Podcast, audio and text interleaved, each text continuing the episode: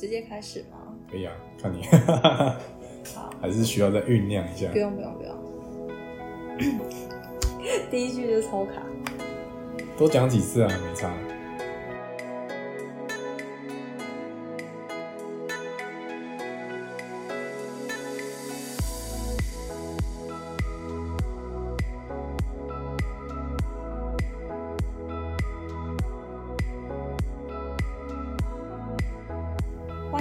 听米克斯心理人塞卡乐居系列 EP One，他是域名，我是可心。好啊，说是 EP One，其实是重录的 EP One。对，是我们已经录第二次的 EP One 了，因为第一次其实录的品质有点不太好，所以我们又再重新再录一次。对，希望这一次可以比较成功一点。对，而且因为其实我们录的这个主题其实跟一个节日有关系啊，当时就错过了这节日，所以我们再重录一次，其实非常可惜啊。不过其实我们这次讲的内容其实非常有趣，各位听众可以学到一点点小小的知识哦。对我们原本是希望在父亲节之前可以上这一集，对，但现在有点错过了，但没关系。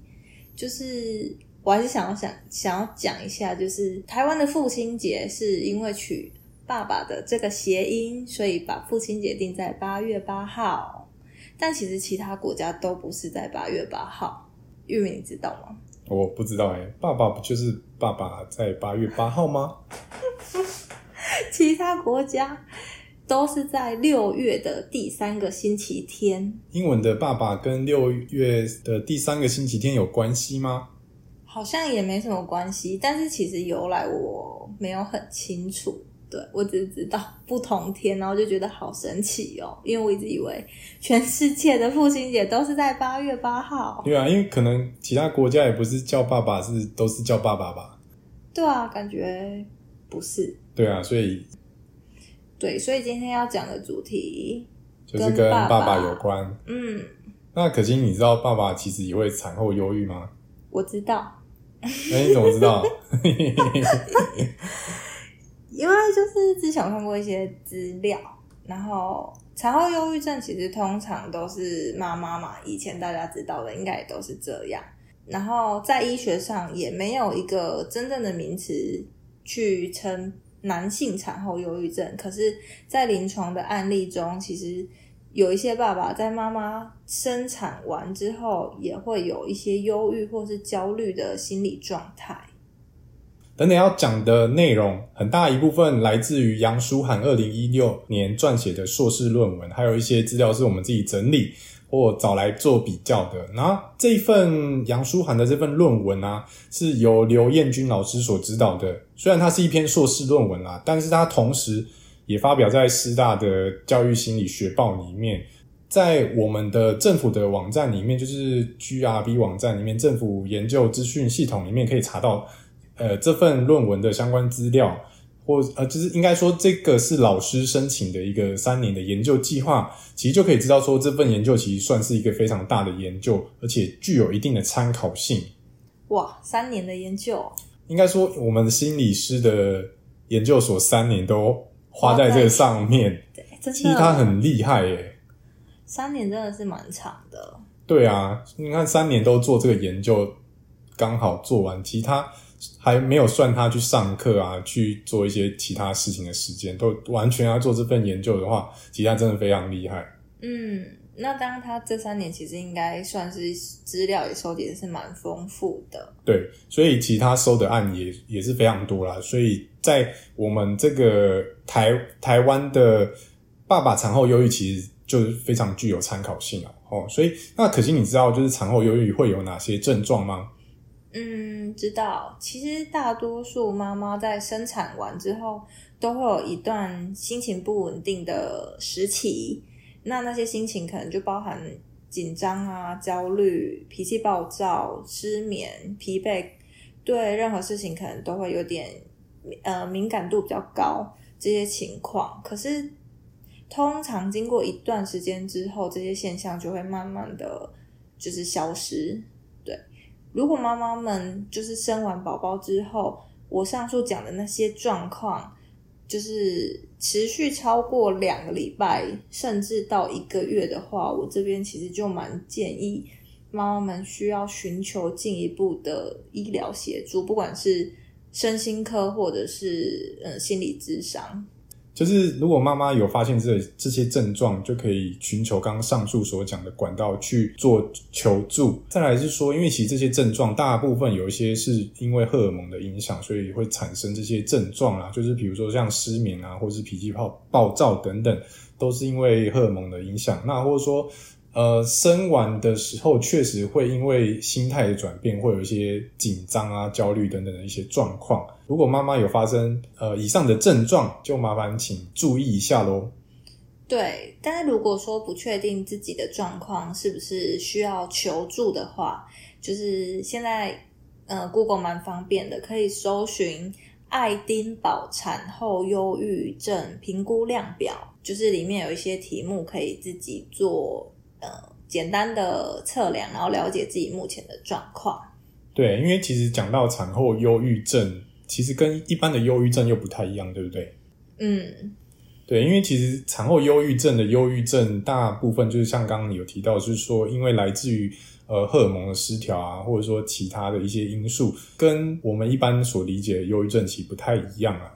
对，那妈妈的产后忧郁这个状况，其实大家关注度跟讨论度其实都已经有蛮长的一段时间，但是在爸爸新手爸爸或是呃爸爸产后忧郁的这部分，近几年才慢慢的有被看见。我相信大部分的爸爸 应该都不是事后不理，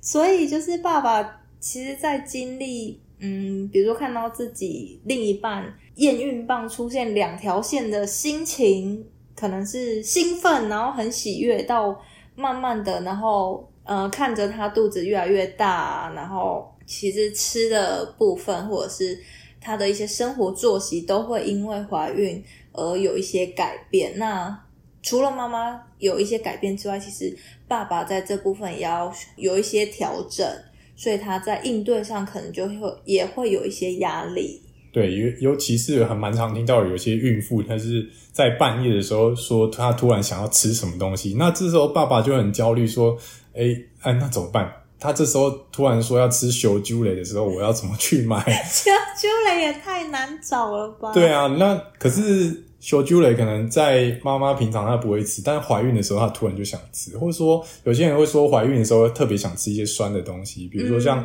柠檬蛋糕啊之类的，这些如果妈妈在半夜说想吃，爸爸又找不到怎么办？就大吵一架。对啊，其实爸爸压压力也蛮大的哈。不过还好，现在就是外送平台非常方便，就可以用外送的方式。对，不过我想，就是除了刚刚讲的这些之外，应该在经济的部分跟角色转换的紧张跟焦虑这部分，应该是蛮大的爸爸的压力来源。对，那因为过往好像也没有听过类似的研究，或者说相关的讨论，在讲这次我们要讲的议题啊。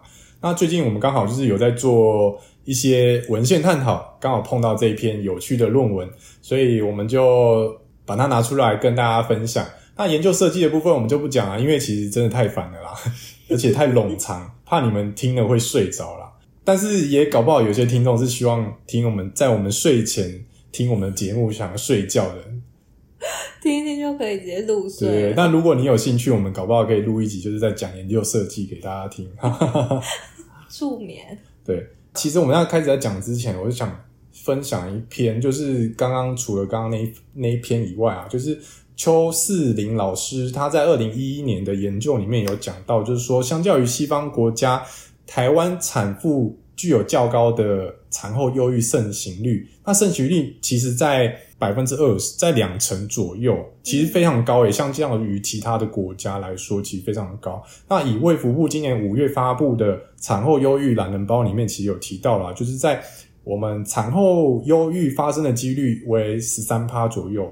那其实可以从刚刚这两篇，从二零一一年到我们今年二零二一年的研究，其实可以发现到我们的其实盛行率有明显的降低。我自己猜啦，就是台湾相较于西方国家，比较高的原因，可能来自于说我们有坐月子的习俗，就如同字面上的意思，就是坐月子，就是你要坐满足月一个月。那像韩国，它就有三期，就是三七二十一，就是二十一天啊，其实跟我们足月是差不多的。其实这听起来都非常的痛苦，就是说。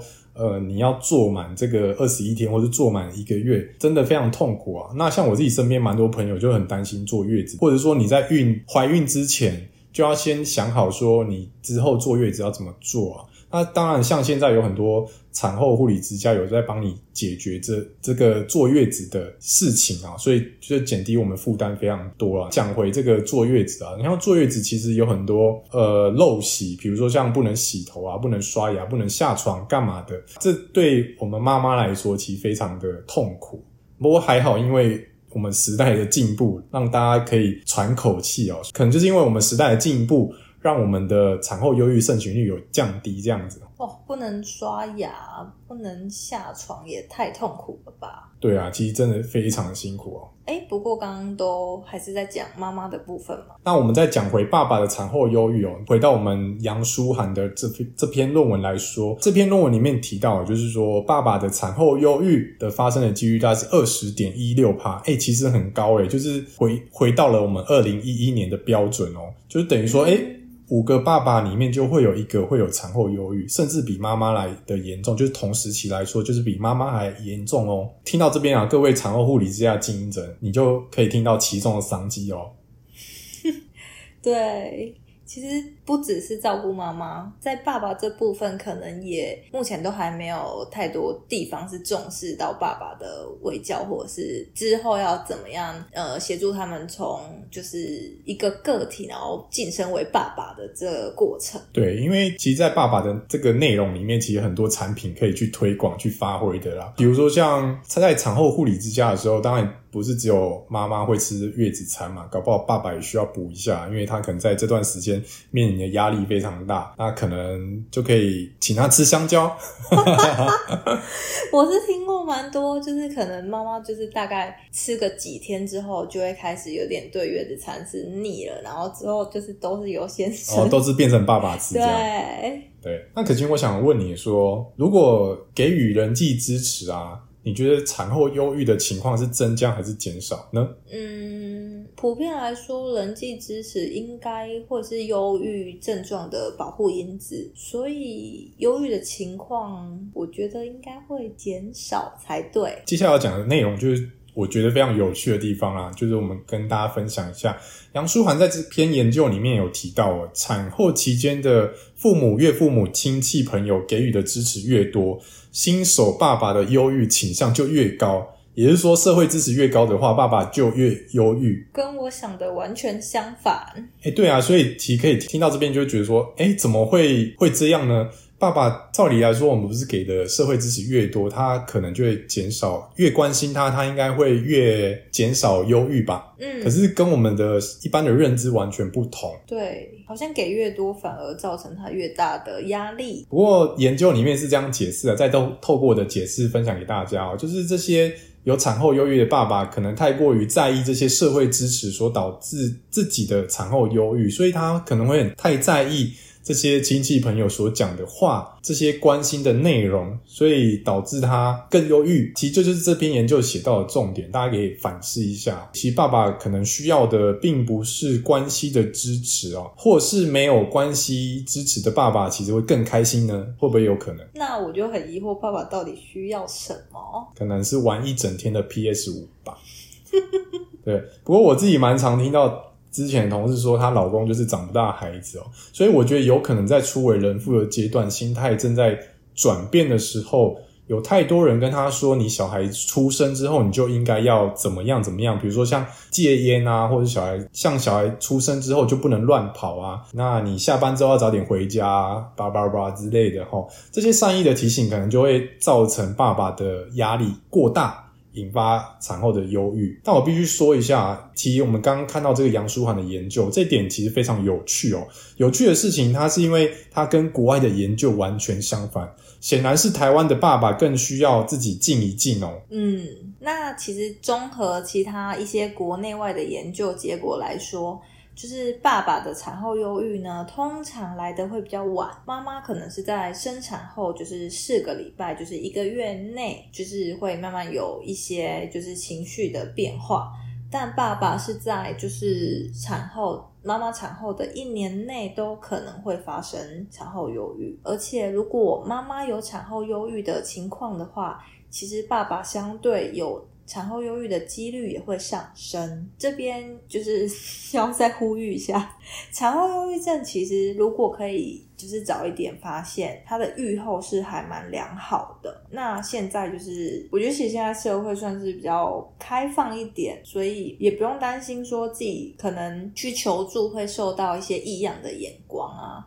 对，我相信很多人都愿意帮助，就是妈妈们或爸爸们度过这个难关。对，其实讲到寻求帮助这这件事情啊，其实它跟我们刚刚上上面讲的社会支持其实不太一样那寻求帮助算是你比较主动的去寻求帮助，那社会支持有点像是人家强加在你身上的一些关怀啊、关心之类的东西哦。呃，爸爸，如果你有发现自己有产后忧郁的情况，也请你尽速的寻求专业的咨询管道或医师的治疗。你也可以换个想法，就是说你真的呃觉得自己没那么严重的话，你可以换个方式，可能约你的朋友出去打球啊。或打场游戏，搞不好就会解你的忧郁的情况。还真的有研究说，爸爸的产后忧郁会比妈妈更容易影响小孩子的发展。所以，爸爸你真的要非常注意你自己这个这段时间所发生的忧郁的情况哦。嗯，所以其实不只是怀孕的妈妈，嗯，连身边的爸爸也是蛮辛苦的，面临的压力也是蛮大的。对，那我们今天的节目就